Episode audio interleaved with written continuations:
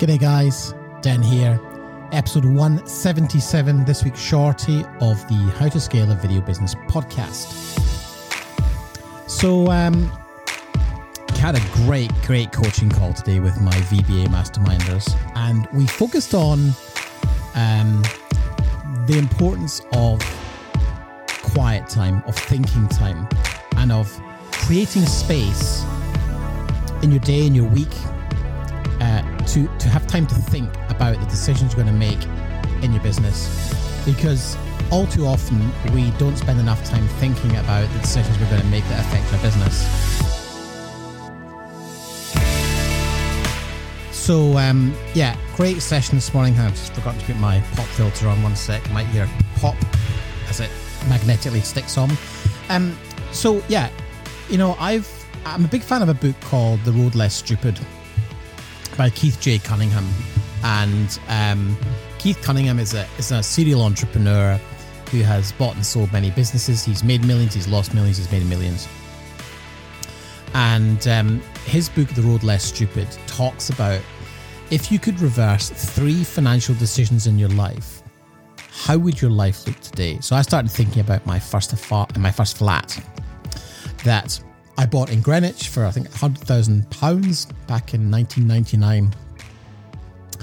And if I hadn't sold that flat, it would now be worth four hundred thousand pounds in you know twenty odd years. So quadrupled in value. And at the time, I was too busy being a cameraman, enjoying life, partying. That you know, that the getting into understanding property and investment wasn't something that I did as a cameraman in London. So I have to take full responsibility for that. That I didn't spend the time thinking enough about that when it came to sell it to make an informed decision. I took advice from someone I trusted at the time, and the, the fact is, the simple change in decision would have been had I just refinanced that, taken equity out of the flat, and bought a second place, I'd have two places. If I'd done that again with a third place, I would have had three places, which means I would have had 1.2 million pounds worth of property now. Instead, I sold it all. And now we still have a flat in London that's got a bit of value in it, so it's not all lost. But the point being is that had I spent more time thinking about that decision at the time, I perhaps would have made a different decision.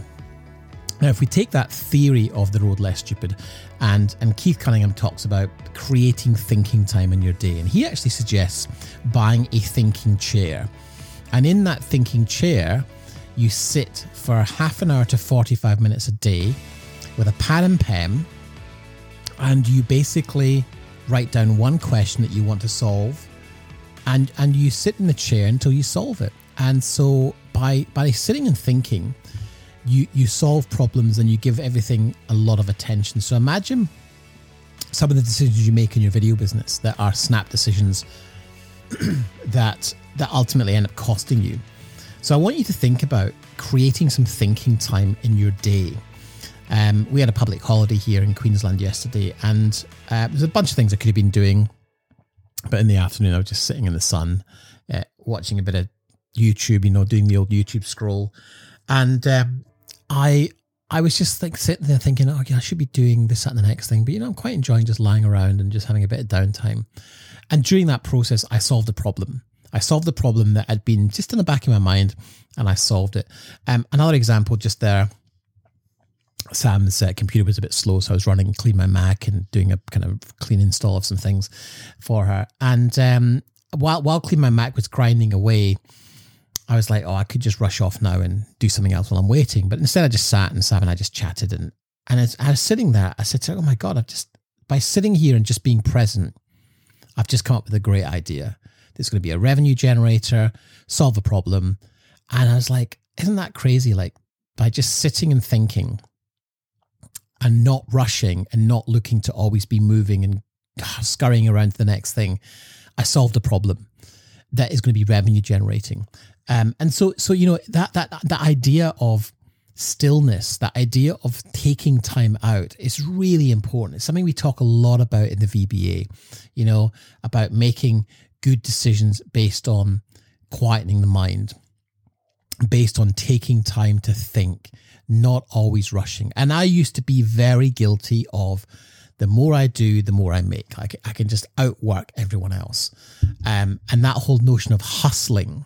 Um, well, look, it's it's you know it's not necessarily what you should be doing, and um, you know a, a number of my clients and I talk about this. You know, you don't need to be hustling, you don't need to be busting a gut. It's much more important that you focus on the right things and put your energy in the right places. So um, yeah, it was a really, really interesting conversation today because we were talking a lot about systems as well. And and one of the things that popped into conversation was a system for yourself to execute better. So one of the conversations we had was around um, systemizing your business, and and by systemizing, I mean even the creative part of your business. So creating you know loom videos of everything that you do to enable you to um, communicate and and and share the knowledge that you have with a team member. And you've got to get into a habit of creating systems. I actually have a label on my computer that says do it once record it and create a system so that i had to create a system for me to execute creating systems and what i'm able to do now whenever i do any task that i've traditionally done myself i simply stick loom on and I have my my work set up in a way that you know I literally flick a button, flick a switch, and I can record. Um, and I record systems, and then what happens is I give them to my amazing assistant Milka, and she then builds a system. Now we're looking to hire someone else at the minute and expand the team further. Um, and um, and the way we're going to do that is by by having the new person come in and follow the systems we've already built, and Milka will manage that person so that um, you know I, I can focus on the higher value activities, the higher revenue generating activities, and and Milka looks after all of the admin, all of the back end. She books my calendar, she interfaces with prospects. She's absolutely fantastic. But we want to expand her role, so we need to expand some of the take the tasks that she no longer no longer um, is is overqualified to do, and find someone to fill that role in a junior role, and then she can move up to more responsibilities. So in order to do that I spent time thinking about it. I spent time thinking about, you know, the last week or so, I've just been going, how, what is my next move? What is my next move in the business? Where do I go from here? Um, how do I scale this in a way that doesn't mean I have to work harder? Um, I spent two days at an event with Ben Simkin last week, and that was surrounded by amazing entrepreneurs. And so I get some, some perspective from them. But I then like to land. I just like to spend time thinking about it because I don't want to make the mistake I made in 1999 of selling my flat or 2001, selling that flat and and then using the money to buy another place rather than refinancing. And that's just that was just down to knowledge. If I take extreme ownership, it was just down to knowledge. So how can I avoid those mistakes again? By by spending time thinking. So I want you to think about that. I want you to spend time asking yourself the question, how much time do you spend making critical business decisions? Are they often just in a kind of state of reaction, a state of firefighting? It's like, okay, quick decision, move that on, move on. Or are you spending time thinking about really what you want? You know, one of the things we do in the VBA, both the foundation and the mastermind, is a module around, you know, um, what does success look like to you? Because if you're not clear on what it looks like, then all you're doing is building a business to make money to buy something later on that you think is going to make you happy. Whereas if you get really clear on what you want, um, you know, for example, I'm putting a whole heap of solar on our roof just now, and it's like it's a fair a fair amount. It's like 20 kilowatts of solar, a 10 kilowatt battery. It's a fairly substantial investment. Um, but I'm doing it because I can and because I want to, because I want to be greener. The benefit is I'm going to get money back every day by feeding back into the grid with green energy. Um, and I spent a long time thinking about that. And now that we've got the house, I'm able to do it. It's really cool. Um, so, so, so spend time thinking about what matters to you. What does success look like to you? Because success to me is living in Australia by the beach, generating power from the roof, and ultimately powering an electric car and being completely carbon neutral. That's a dream of mine. Um, and so I feel like I'm, I'm reaching my success whilst working with amazing clients, helping them achieve amazing things. So, what's important to you? Have a think about it. Let me know. Talk to you soon.